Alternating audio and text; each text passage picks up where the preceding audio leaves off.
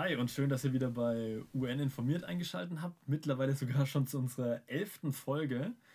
Und heute haben wir mal ein bisschen ein ja, besonderes Thema. Nicht ganz so alltäglich, auf jeden Fall nicht die ganze Zeit in äh, den Medien oder sonst wie sichtbar. Denn wir wollen heute über den United Nation Mine Action Service reden. Und weil ich davor so ungefähr genauso wenig Ahnung davon hatte, wie wahrscheinlich jetzt der Großteil von euch, äh, darf Lisa das mal gerade vorstellen, denn Lisa ist mit der ganzen Idee hier überhaupt erst rumgekommen. Ja, ja, jetzt formulierst du das hier wieder so, als wäre das meine Schuld, dass wir das Thema uns eingebrockt haben. Aber es stimmt, Max äh, hat in dem Punkt recht. Es ging mir da ähnlich. Ich hatte ein bisschen Erfahrung mit dem Thema, erzähle ich vielleicht später nochmal. Aber ich bin im Endeffekt auf das Thema Landminen aufmerksam geworden, dadurch, dass dieses Jahr der Landminenmonitor rausgekommen ist für 2019. Das ist ein Bericht über den Zustand, den aktuellen Entwicklungsstand in dem Bereich. Und ich musste ein bisschen aufhorchen, als ich gelesen habe, dass dafür 1997 ein Friedensnobelpreis vergeben wurde. Und da muss ich deswegen aufhorchen, weil wir euch ja letzte Woche das World Food Program vorgestellt haben und die ja deswegen im Thema, also bei uns Thema waren, weil sie einen Friedensnobelpreis gerade gekriegt haben, habe ich gedacht, ah, schon wieder ein Friedensnobelpreisträger aus dem UN-Kosmos, da schaue ich doch mal näher rein. Und genau, das haben wir dann auch gemacht. Und ich bin super froh, dass wir das gemacht haben. Also weil jetzt in der Vorbereitung, ich hatte davor eben auch nur so ein bisschen Kontakt damit und habe so mal, ja, so ein bisschen, wenn man was quer gelesen hat, den, die Abkürzung zumindest schon mal gehört. Aber jetzt in der Vorbereitung ist es echt eine coole Organisation mit einer richtig wichtigen Aufgabe. Deswegen bin ich sehr froh, dass wir uns für das Thema entschieden haben. Und damit wir auch wissen, worum es da jetzt alles geht, ist es gleich mal wieder dein Part, Lisa. Gib uns die geballte Ladung Wissen. Was muss man ja, zum Stand der Landminen aktuell und zum UNWAS wissen. Genau, mache ich gerne, weil ich mich nämlich im Gegenzug freue, dass du dann den Organisationsteil übernimmst und was zur Organisationsstruktur etc. sagst. Das heißt, wir haben von der Gliederung das eher eigentlich wie beim letzten Mal. Ich sage ein bisschen was zum Thema Wissen, wir geben euch einen Hintergrund zu dem Themenkomplex als solchen und machen dann eben weiter mit der Organisation, mit der Historie, der Finanzierung aber auch paar Aufhänger, die wir ganz spannend fanden in der Recherche, wie es eben heute ausschaut und natürlich auch konkretes Beispiel, weil ansonsten kann man sich zu dem Thema das doch irgendwie schlecht vorstellen. Aber lasst uns einfach mal anfangen. Was waren denn so die Ergebnisse, die ich so mitgenommen habe aus dem Landminenmonitor 2019, sprich über das ganze letzte Kalenderjahr hinweg? Und zwar war da der Stand, dass äh, 5554 Menschen gestorben sind im letzten Jahr an Landminen. Das hat sich für mich tatsächlich erstmal mehr angehört, als ich gedacht hätte. Einfach weil Landminen, also naja, so die großen Kriege in meiner Wahrnehmung ist es schon relativ friedlich heutzutage auf der Welt. Und da waren, fand ich es doch krass, dass immer noch so viele Leute daran jährlich sterben. Das ist größtenteils die Zivilbevölkerung und von diesen knapp 5000 Menschen waren auch 1500 Kinder dabei. Das hat sich auch ja, und ich finde. Ich finde, es hört sich halt auch so krank altmodisch an. Also ich finde, Landminen war für mich immer so ein Thema, okay, das, das wurde halt früher in Kriegen eingesetzt und da wurde früher, wenn man dann seine wirklich so eine Barriere zwischen sich bringen wollte. Und ich habe gedacht, okay, sowas, sowas machen wir heute nicht mehr. Als ja. ich die Zahl dann bei dir in der Vorbereitung gesehen habe und gesehen habe, oh, über 5000 Menschen, da habe ich gedacht, okay, das ist irre, das ist irre, dass es auch an einem so vorbeigeht. Also, ja, sehr, sehr erschreckend guckst, viel noch. In welchen Ländern das Afghanistan, Syrien, gut, das hat sich mir irgendwie noch mehr ergeben, jetzt gerade auch mit der ähm, aktuellen Konfliktsituation vor Ort, aber auch Myanmar, Mali, in der Ukraine, das ist ja wirklich nah, Bosnien, Kambodscha, Angola oder auch dem Irak. Das fand ich schon, ja, also das sind mal so ein paar Länder einfach in, die, in eure Richtung gestreut. Und eines der Gebiete, die eben sehr betroffen ist oder worüber ich auf das Thema aufmerksam geworden bin, ist Karabach. Das liegt zwischen Aserbaidschan und Armenien. Und wie ihr das vielleicht in letzter Zeit nochmal mitgekriegt habt in den Nachrichten, ist da gerade der Konflikt wieder neu aufgeflammt und war deswegen nochmal verstärkt in den Nachrichten. Und ich habe über diese Region jetzt kürzlich zum Thema Minen was gelesen, als ich auf der Seite vom Roten Kreuz unterwegs war. Und da stand, dass die sich freie Spielplätze einsetzen. Und das hat mich ja so geschockt. Also das war für mich so ein Thema, wo das dann plötzlich so konkret wurde und ich nur gedacht habe, krass, ja, stimmt, wenn natürlich Minen im Land verteilt sind oder in der Region, dann ist das ein echter, ne, ein riesen Gefahrenpotenzial und eine riesen Einschränkung. Und deswegen würde ich euch gerne mal von der Seite des Roten Kreuzes das Zitat vorlesen zu dem Projekt, was sie da machen. Um die Kinder vor der Gefahr zu schützen, baut das Rote Kreuz sichere Spielplätze. Die Geräte, die in den Spielbereichen aufgebaut werden, werden gleichzeitig für die Schulsportaktivitäten genutzt und erfreuen sich großer Beliebtheit. In der ersten Bauphase von 2008 bis 2010 konnten bereits 54 Dörfer entlang der Frontlinie mit sicheren Spielbereichen ausgestattet werden. Im ersten Schritt wird eine 20 x 20 Meter große Fläche sorgfältig von Minen geräumt und eingezäunt. Außer den Spielgeräten wird auch eine große bebilderte Tafel aufgestellt, auf, denen die, auf, denen die Kinder, auf, den, auf der den Kindern die Gefahr durch die Munition erklärt wird. Überall gibt es deutlich weniger Opfer. Auch das Deutsche Rote Kreuz hat sich an der Aktion beteiligt. Noch immer aber gibt es Gemeinden, in denen Menschen mit der Gefahr leben müssen, die von Landminen ausgeht. Das Deutsche Rote Kreuz will sich darum erneut engagieren, um Kindern ein Stück unbeschwerte Kindheit zu schenken. Der Bau der sicheren Spielbereiche ist ein besonderes Ereignis in den Dörfern. Jeder Platz wird feierlich eingeweiht und in jeder Ortschaft finden sich Freiwillige, die sich darum dass die Geräte intakt bleiben und die Kinder langfristig einen sicheren Ort nutzen können. Das ist schon irre, oder? Ja, ist ein echter Schocker, oder? Also. Minenfreie Spielplätze und vor allem bedeutet es ja auch, okay, dann sind diese 20 mal 20 Meter geräumt, aber direkt nebendran kann der nächste Sprengsatz liegen. Was weiß ich, du spielst Fußball oder sowas und dein, dein, dein Fußball fliegt über den Zaun drüber. Du kannst dir einfach nicht sicher sein, dass du ihn einfach wiederholen kannst, weil vielleicht ist da eine Mine auf dem Weg. Also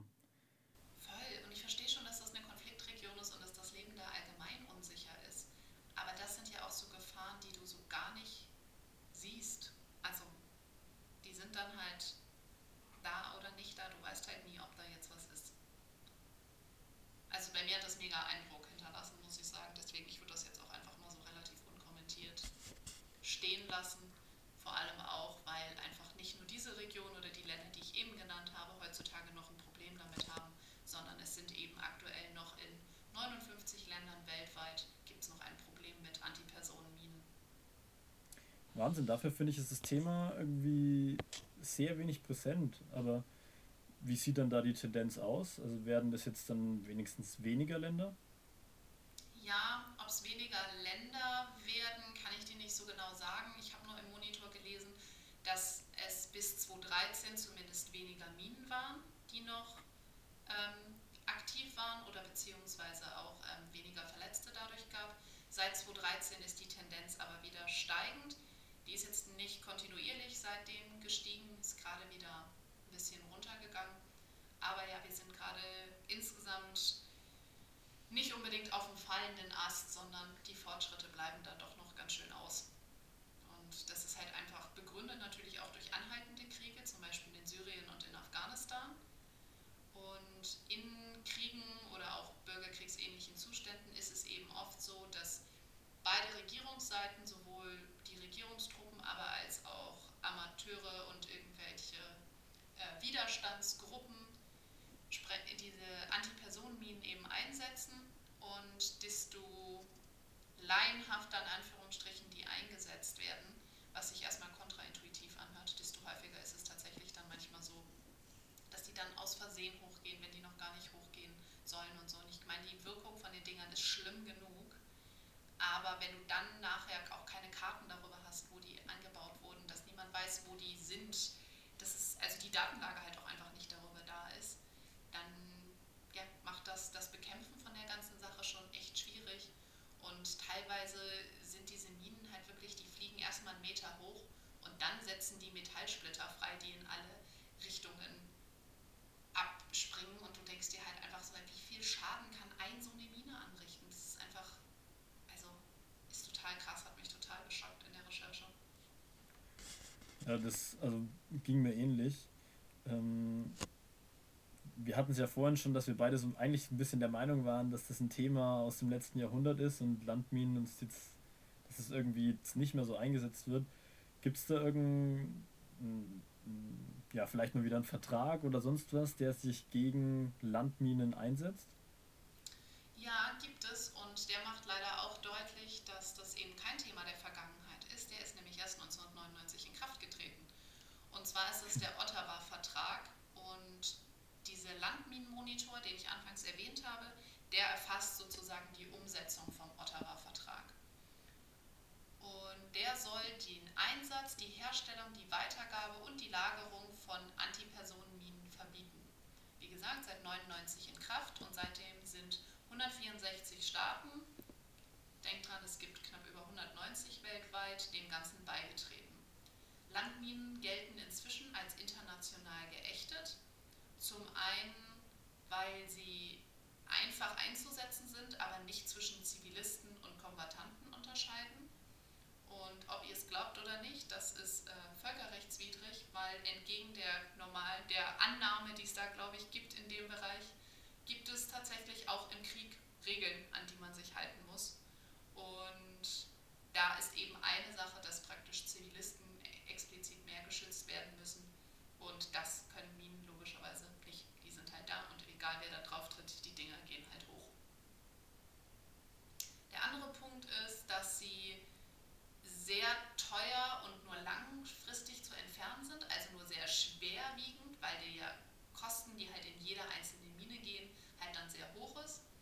Und die Kosten werden natürlich selten von der Kriegspartei getragen, die die blöden Dinger vergraben hat, sondern meistens von dem kriegsgeplagten Land, was am Ende, ähm, am Ende des Konfliktes eben dasteht. Und ich sage natürlich nicht, dass die unbeteiligt äh, an der Kriegsführung jeweils sind, aber trotz allem sind dann in den seltensten Fällen die finanziellen Kapazitäten da, die man haben müsste, um dann die Minen zu beseitigen und zu bekämpfen.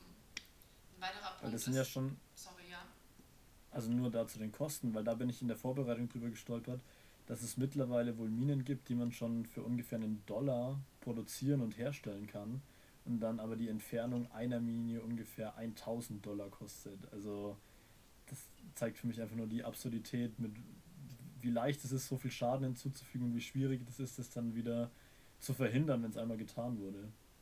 Ja, ist krass, weil wenn du dann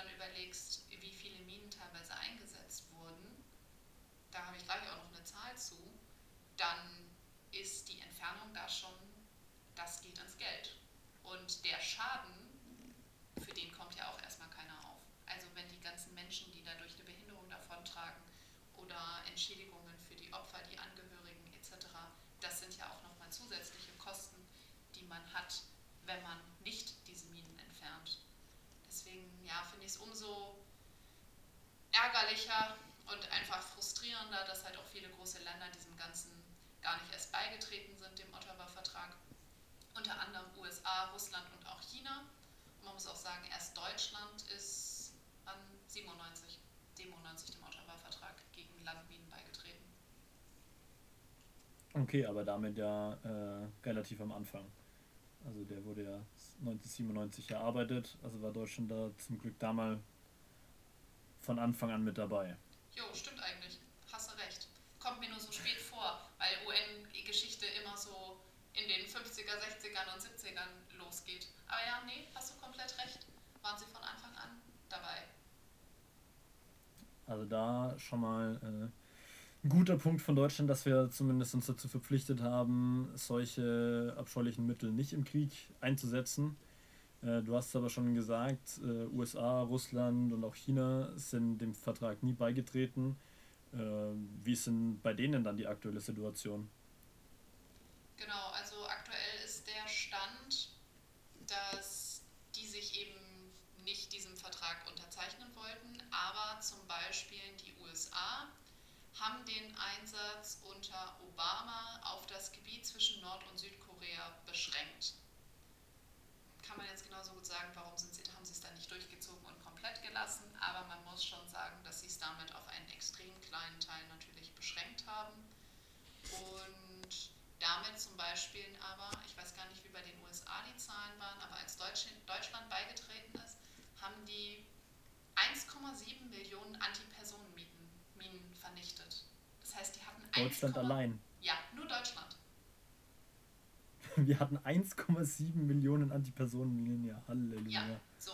Und jetzt geh mal in die Zahlen, die du eben gesagt hast. Die kosten, im Zweifel haben die Ende der 90er nicht einen Dollar gekostet, aber die, die Vernichtungskosten werden wohl ähnlich gewesen sein, um die Dinger. Stell mal vor, diese 1,7 Millionen Antipersonenminen wären tatsächlich eingesetzt worden und du hättest, was, 1000 Dollar pro Mine gezahlen ja. müssen, um die wieder ganz zu schweigen von dem Schaden, die die Dinger anrichten, während sie halt im Einsatz sind. Also ja, das war nur Deutschland, 1,7 Millionen. Wahnsinn.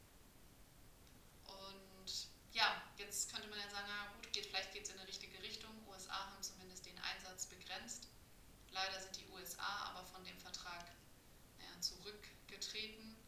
Ähm, und zwar mit dem Argument, dass sie gesagt haben, dass sie einen zu schwerwiegenden Nachteil für die amerikanischen Soldaten sehen, wenn die anderen Parteien die einsetzen können und sie selber nicht. Und dass sie deswegen aber neue Minen verwenden, die sich nach 30 Tagen selber zerstören. So. Und da. Okay, aber in den 30 Tagen kann auch alles schiefgehen, oder was? Genau. Ich weiß nicht, wie sie die Zivilisten in den 30 Tagen dazwischen davon fernhalten wollen und inwiefern das sich dadurch irgendwie legitimiert, aber Leider ist es weiterhin natürlich so, dass sowohl in diesen 30 Tagen alles passieren kann, als auch, dass diese Selbstzerstörung als sehr unzuverlässig eingestuft wird. Und zum anderen gibt das Ganze natürlich auch den, das Signal, naja gut, wenn die USA halt Antipersonenminen einsetzen, dann will im Zweifel halt auch die andere Kriegspartei welche nutzen, weil das ist ja wieder diese, diese, diese Spirale, diese Eskalation, die man von anderen Konflikten von der atomaren Bewaffnung oder was auch immer. Gewisse Kriegswege müssen wir halt einfach ausschließen, weil die Konsequenzen so gravierend sind. Und in meinem Sinne wäre das so, dass man sagen könnte, okay, wenn die andere Partei das nicht benutzt, wir benutzen das halt auch nicht, aber da ist halt immer dieser Punkt, ne? die einen wollen es nicht machen, wenn es die anderen nicht machen. Und leider Gottes sind die USA da halt zurückgerudert. Ja gut, dann schauen wir mal, was jetzt dann unter einem ja wahrscheinlich neuen Präsidenten Biden passieren wird. Die Tage jetzt erstmal bei denen bei dem Transition Team so ein bisschen quer gelesen, was die alles an Ideen haben.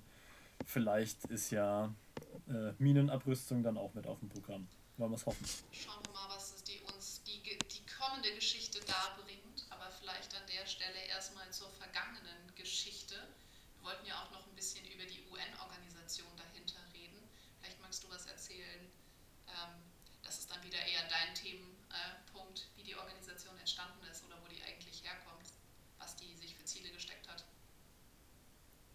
Ja, wir könnten natürlich noch wahnsinnig lang über deine ganzen Punkte und das ganze Wissen hier reden. Ich finde das wahnsinnig spannend und eigentlich auch sehr erschreckend, wie ja, präsent Minen auch heute noch sind, denn als ich mich jetzt so ein bisschen auf UNMAS vorbereitet habe, also auf die heutige Folge, ähm, ja, bin ich über so ein paar Punkte gestolpert und in der Entstehungsgeschichte war es so, dass nach dem Zweiten Weltkrieg Kriegsgefangene eigentlich dafür eingesetzt wurden, um Minen zu räumen. Also von Anfang an wurde es als verständlicherweise wahnsinnig gefährlicher Job angesehen und das war ja, fanden damals die ganzen Regierungen noch nicht in Ordnung, sodass es dann sogar in der Genfer Konvention verboten wurde, dass man Kriegsgefangene zu Minenräumen einsetzt. Aber nichtsdestotrotz gab es die Gefahr dieser Minen ja noch, nicht nur Ich wollte gerade sagen, äh, das ist halt auch nur so ein Teilschritt, ne? zu sagen, naja gut, ihr dürft keine Zwangsarbeiter dazu nutzen, die zu entsorgen. Wo ist denn der Schritt zu sagen, naja, die sollte man halt gar nicht entsorgen müssen? Ja, ich glaube, das, das hat ja dann noch ein bisschen gedauert. Dafür haben wir dann ja nochmal ungefähr 50 Jahre gebraucht, bis es dann den, den Ottawa-Vertrag oder den Ottawa-Prozess eben gab. Denn auch in der Zeit gab es ja nicht nur im Nachkriegseuropa, sondern überall auf der Welt noch äh, Minen, die eingesetzt wurden, so wie ja heute leider immer noch. Und da eine der ersten Einsätze, bei der auch die Vereinten Nationen mit Minen dann in Berührung kamen, war 1956 während der Suez-Krise, war die United Nations Emergency Force One, also einer der ersten Einsätze der Vereinten Nationen. Ähm, und die waren damals schon mandatiert, auch Minen zu räumen, aber das Ganze halt sehr limitiert. Also es war am Anfang, wenn Minenräumen war, nicht so wie wir das vorhin hatten, dass dann eben auch Spielplätze geräumt wurden und den, die Dörfer wieder gesichert wurden, sondern es ging erstmal nur um militärisches Minenräumen. Es ging darum, dass man Straßen schafft, auf denen dann die ganzen Konvois zu ihren Einsatzorten kommen können, aber es ging eben noch nicht darum, dass man die komplette Landmasse eigentlich wieder von diesen Minen befreit, weil es zu dem Zeitpunkt auch noch gar nicht sichergestellt werden konnte. Und das hat wahnsinnig lang gedauert, also bis, äh, bis 1988 eigentlich. Ähm, und das war dann erst da, dass 1988 die erste humanitäre Minenräumaktion eingesetzt wurde und das war in Afghanistan, also in einem Land, in dem wir heute uns immer noch mit Minen und den Folgen von Mineneinsätzen auseinandersetzen müssen. Und äh, da wurden dann eben Freiwillige zum Räumen ausgebildet und es wurde dann 1989 zum ersten Institut, also zum ersten UN-Programm, dem Mine Action Program for Afghanistan. Aber das war natürlich dann auch wieder nur auf Afghanistan limitiert, auch wenn, wie gesagt, noch in ganz anderen Gebieten der Welt ähm, Minen eingesetzt wurden. Ja, dann kam direkt danach der Golfkrieg, äh, Anfang der 90er, und äh, daraufhin hat Kuwait äh, eine Milliarde US-Dollar zur Verfügung gestellt, damit das Staatsgebiet wieder von den ganzen Minen befreit wird, die da eingesetzt wurden. Und so hat es dann langsam Momentum eingesetzt, ähm, ja, Momentum bekommen, weil dann auch ein Jahr später, 1992 in Kambodscha, ähm, auch ein Land, in dem wahnsinnig viele Minen eingesetzt wurden. Ja, aus dem äh, Kontext kenne ich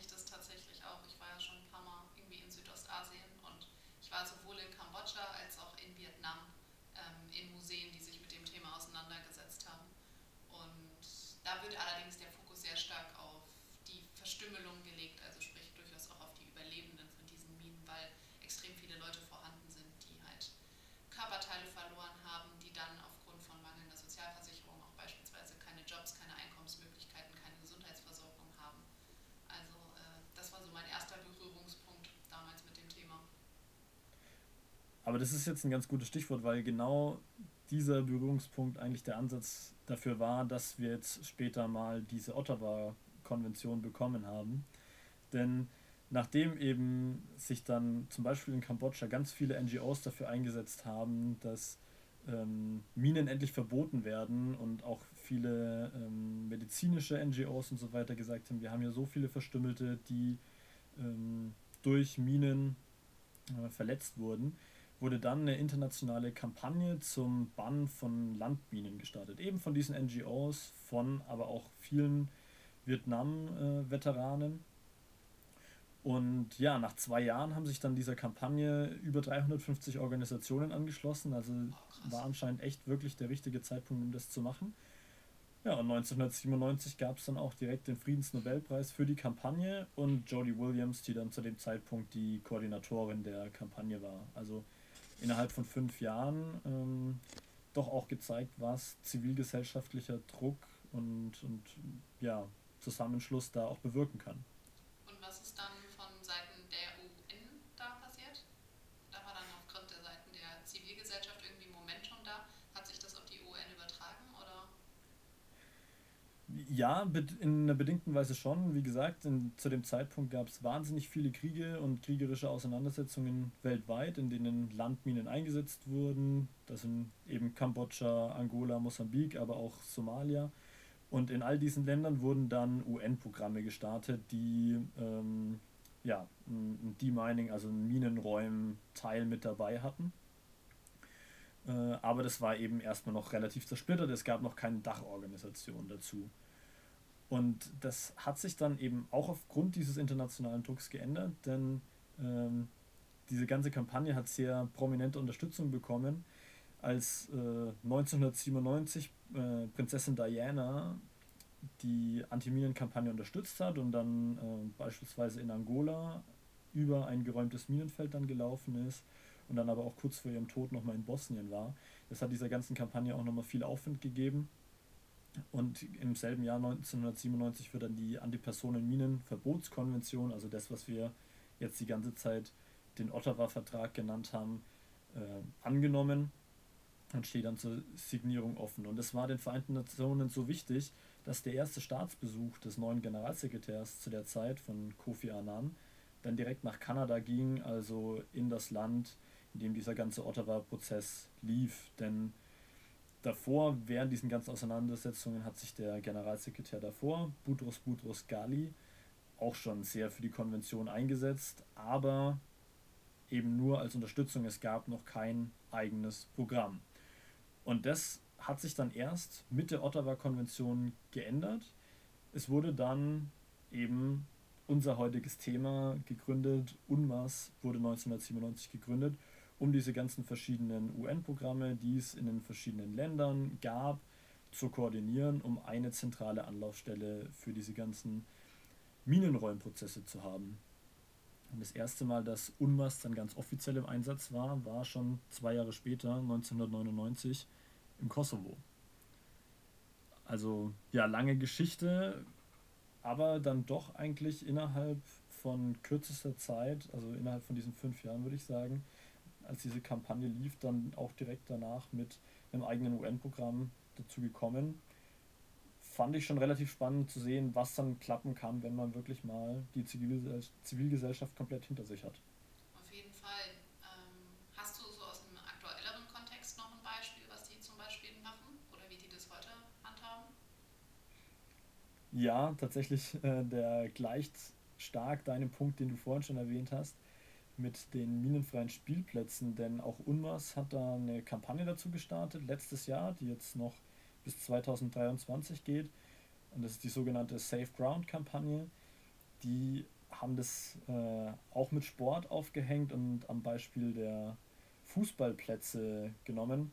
Das heißt, die räumen die Fläche eines Fußballplatzes und danach finden auf diesen geräumten Flächen ja ein Fußballspiel statt mit äh, der, der Dorfgemeinschaft, die dort lebt, ähm, aber auch mit ähm, mit Menschen, die für UNMAS dort Minen miträumen, aber auch mit Menschen, die von Minen ähm, verletzt und verstümmelt wurden.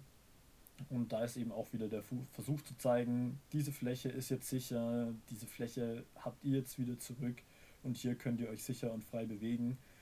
Und ja, weil das ein wahnsinnig großes Unterfangen ist und es eben noch so viele Flächen gibt, die da geräumt werden müssen, entwickelt sich Unmaster auch immer weiter und nutzt ganz verschiedene Technik. Und interessant fand ich auch da, dass sie auch dafür beispielsweise Drohnen verwenden. Denn diese Minen, wenn die vergraben sind, ähm, reagieren die oft mit dem Boden und dann kann man aus der Luft sehen oder schon mal ganz gut erahnen, wo diese Minen vergraben sein könnten, ähm, damit man ja auch ein bisschen sicherer, aber auch ein bisschen zügiger diesen ganzen Minenräumprozess gestalten kann.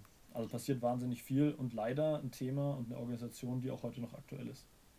Ja, voll spannend. Ich habe eben gedacht, als du das mit dem Fußballplatz gesagt hättest, ich will UNMAS da nicht unterstellen, dass sie keine ordentliche Arbeit leisten, aber ich weiß nicht, wie gut ich mich fühlen würde, wenn mich gebeten werde, dann jetzt auf dieses Feld zu gehen und zu sagen, so ja, keine Sorge, wir haben ja aufgeräumt, das ist jetzt sauber und du bist so, und da muss ich jetzt gleich drauf Fußball spielen. Also das ist schon krass und das zeigt halt erst nochmal, mit welcher Unsicherheit die Leute ansonsten durch die Gegend laufen, ne? weil ansonsten droht ihnen diese Gefahr ja in super vielen anderen Teilen des Landes, in anderen Regionen. Und ich habe eben Klar. darüber nachgedacht, wie es mir gehen würde, auf diesem Fußballplatz Fußball zu spielen. Da habe ich gedacht, da wäre ich mir schon echt unsicher. Aber ich glaube, ich kann mir auch gar nicht vorstellen, unter welchen unsicheren Umständen die ansonsten leben. Also das, das kam mir da auch, ich kann das beim besten Willen ähm, einfach nicht verstehen, welche, welche Angst man da dann äh, fühlen muss zu so einem Zeitpunkt. Aber auf der anderen Seite, ich glaube, UNMAS macht da seine Aufgabe schon sehr, sehr gut. Die äh, unterteilen diese ganzen Flächen echt in so sehr kleine Felder. Ich glaube, die sind so 30 auf 30 Zentimeter und graben dann Stück für Stück diese ganze Fläche auf, schauen, ob da eine Mine ist und gehen dann in die nächste Fläche. Also das ist wirklich ein sehr oh Gott, mühseliger, sehr langwieriger Prozess. Ja, also es gibt auch so größere Räummaschinen, die wie so mit Hämmern auf den Boden davor schlagen und äh, die Person, die dieses Gerät bedient, sitzt in so einer gepanzerten Kabine und die hauen dann einfach auf den Boden drauf und dann explodieren die Dinge direkt. Aber ganz viel von diesen Minenräumprozessen sind wahnsinnig mühselig, wahnsinnig kleinteilig und da geht es eben echt 30 cm, die nächsten 30 cm, die nächsten 30 cm und da wird ganz langsam der Boden aufgegraben. Also deswegen dauert es auch so lange und ist so teuer. Ja, voll. Also du brauchst ja nicht nur viel Zeit und viel Geld, sondern auch echt fachlich geschultes Personal. Das kann ja nun auch bei weitem nicht jeder machen. Das verursacht doch dann aber bestimmt echt krasse Kosten, oder? Ja, also das Budget für UNMAS ist da auch relativ hoch. Ähm, und wie jede UN-Organisation könnte mit mehr Geld natürlich noch mehr gemacht werden. Äh, es ist so, dass es ja gerade auch schon mal angeklungen ist, also das Vereinigte Königreich unterstützt diesen ganzen Prozess sehr stark und ist da mal auf Platz 1 der Geberländer ähm, mit 17 Millionen US-Dollar, aber auch Deutschland ist äh, noch in der Top 10 und wir zahlen also ungefähr 4 Millionen US-Dollar pro Jahr. Aber für UK ist es ein Thema. Prinzessin Diana hat es damals schon unterstützt und auch aktuell ist Prince Harry da dabei als ja, Pate für ganz viel von diesen Minenräumprozessen. Aber ja, das ist natürlich jetzt mit Finanzierung und Struktur, haben wir euch jetzt auch schon in anderen Folgen gelangweilt. Ich habe einen sehr interessanten oder sehr witzigen Punkt, der mir in der Vorbereitung noch gekommen ist. Denn wenn man sich so vorstellt, okay, es gibt ganz viele UN-Programme, die äh, prominente Unterstützung haben mit irgendwelchen SchauspielerInnen oder sonstigen MusikerInnen und so weiter. Wenn du dir jetzt vorstellen oder wenn du frei aussuchen könntest, wer wäre für dich denn die prominente Unterstützung für ein UN-Programm, das sich mit Minenräumen auseinandersetzt?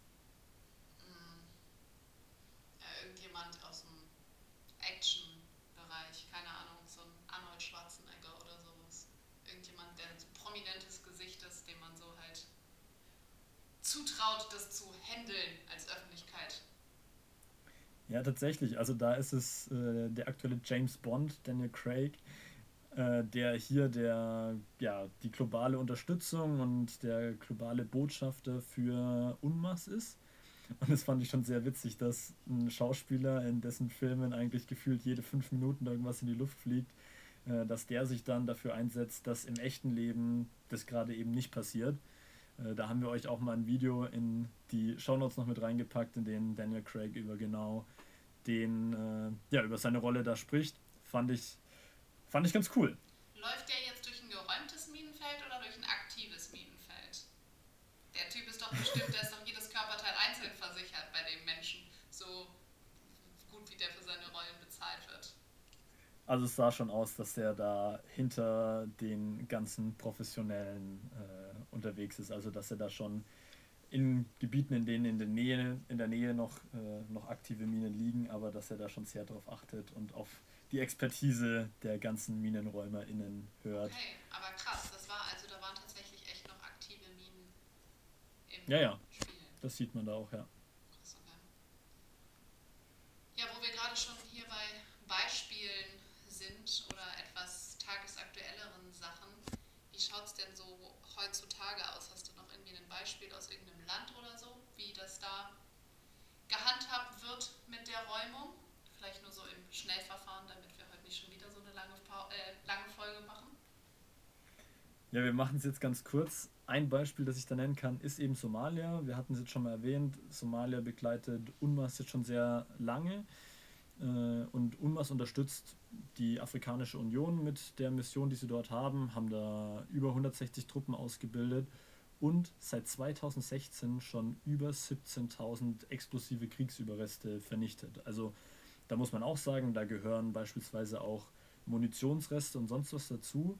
Aber es wurden allein 657 ähm, IEDs, also ähm, improvisierte Sprengsätze, vernichtet. Und das zeigt einfach, ja, was für ein krasses Thema das heute noch ist und ich hatte das, äh, als ich damals Botschaft, äh, Praktikum in der deutschen Botschaft in Nairobi gemacht habe, die auch für Somalia mit zuständig ist, haben wir das eben auch gesehen, denn wir haben dort äh, die, die Bundesrepublik Deutschland unterstützt dort den Halo Trust und auch UNMAS zur Räumung von solchen Minen, damit eben wieder die ganzen Straßen sicher sind, damit Leute auch ähm, ja, sich ohne diese Angst im Land bewegen können, damit das jetzt nicht noch von eine Mine, die sie nicht sehen und nicht erwarten können, auch noch getötet oder verletzt werden.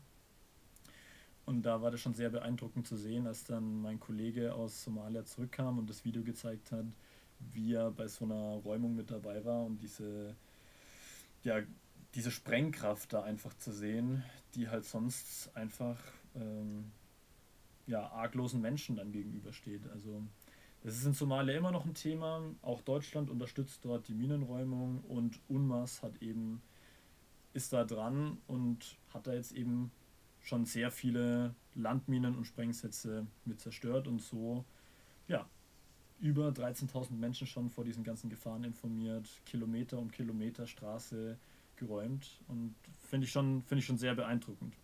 Auf jeden Fall, das ist irgendwie ein Ziel, dem man sich verschreiben kann, finde ich. Und es wäre ja ganz schön, wenn wir im äh, Landminenmonitor 2020 vielleicht wieder einen ordentlich deutlichen Rückgang erkennen würden und dass diese Gefahr irgendwann einfach gebannt ist, weil im Endeffekt bannen kann man sie am besten dadurch, dass man die Dinge halt gar nicht mehr einsetzt.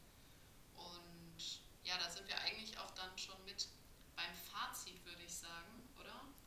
Nämlich. Ja wir haben sonst auch meistens noch mal einen kleinen Meinungsteil oder irgendwie einen Diskussionspunkt vor. Aber wir müssen sagen, bei dem Thema waren wir uns beide recht einig und da war auch wenig Diskussionsstoff darüber, unter welchen Umständen man die zulassen sollte oder irgendwas, sondern unser Fazit war halt einfach, die gehören abgeschafft.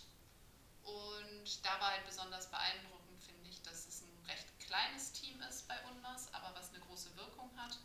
Das war beeindruckend.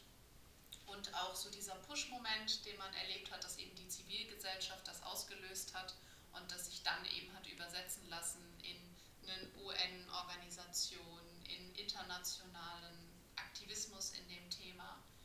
Und trotz allem kann man halt leider in dem internationalen Kontext irgendwie vor, immer noch sagen, dass halt Landminen immer noch nicht so sehr geächtet sind, dass sie niemand mehr verwendet, sondern eben auch teilweise Rückschritte passieren, dass beispielsweise Trump sie halt jetzt wieder zugelassen hat. Mal gucken, wie lange das noch hält.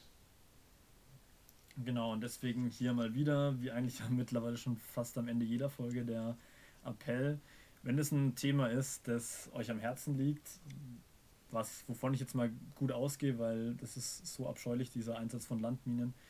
Es ist auch heute noch ein wahnsinnig aktuelles Thema. Wir haben es vorhin schon mal gesagt. Es ist aber auch ein sehr teures Thema, denn um einen so einen Sprengsatz zu entfernen, braucht es fast 1000 Dollar. Und wir haben es angeschnitten, auch in Nagorno-Karabach werden aktuell wieder Streumunition und dergleichen verwendet. Auch das muss entfernt werden. Auch da arbeitet UNMAS. Dementsprechend, vielleicht ist es ja eine Möglichkeit, da mal was hinzuspenden oder sich dafür einzusetzen, dass die Ächtung auch von den AmerikanerInnen und weltweit einfach stärker durchgesetzt wird. Denn äh, eine Freundin von mir, die in Armenien lebt, hat jetzt wieder davon berichtet, wie es einfach ist, wenn Streumunition vom Himmel runterfällt und man dann nicht mehr weiß, wo man noch entlanglaufen kann und ähm, wie was passieren kann. Und es wird einfach sehr lang dauern, dass das alles wieder geräumt ist. Deswegen, wenn ihr ein paar Euros übrig habt oder wenn ihr Lust habt dazu, was zu twittern, was zu schreiben, dann macht es sehr gern. Ich glaube, das ist ein Thema, da können sich alle dahinter sehen. Aber das wäre auch schon mein Fazit der zu der Folge. Glaube ich auch. Ich glaube, wir entlassen unsere ZuhörerInnen an der Stelle auch äh, in die Woche oder in den Abend, je nachdem, wie es bei euch im Moment ausschaut. Und beim nächsten Mal reden wir wieder über ein Thema zum Thema Menschenrechtsverletzungen, nämlich zum Menschenrechtsrat. Ich bin wahnsinnig gespannt auf das Thema, freue mich da sehr drauf. Und jetzt schließen wir aber erstmal die Folge zu UNMAS, dem United Nation Mine Action Service, ab und hoffen, dass sie dazu beigetragen hat, dass aus uninformiert UN informiert wurde.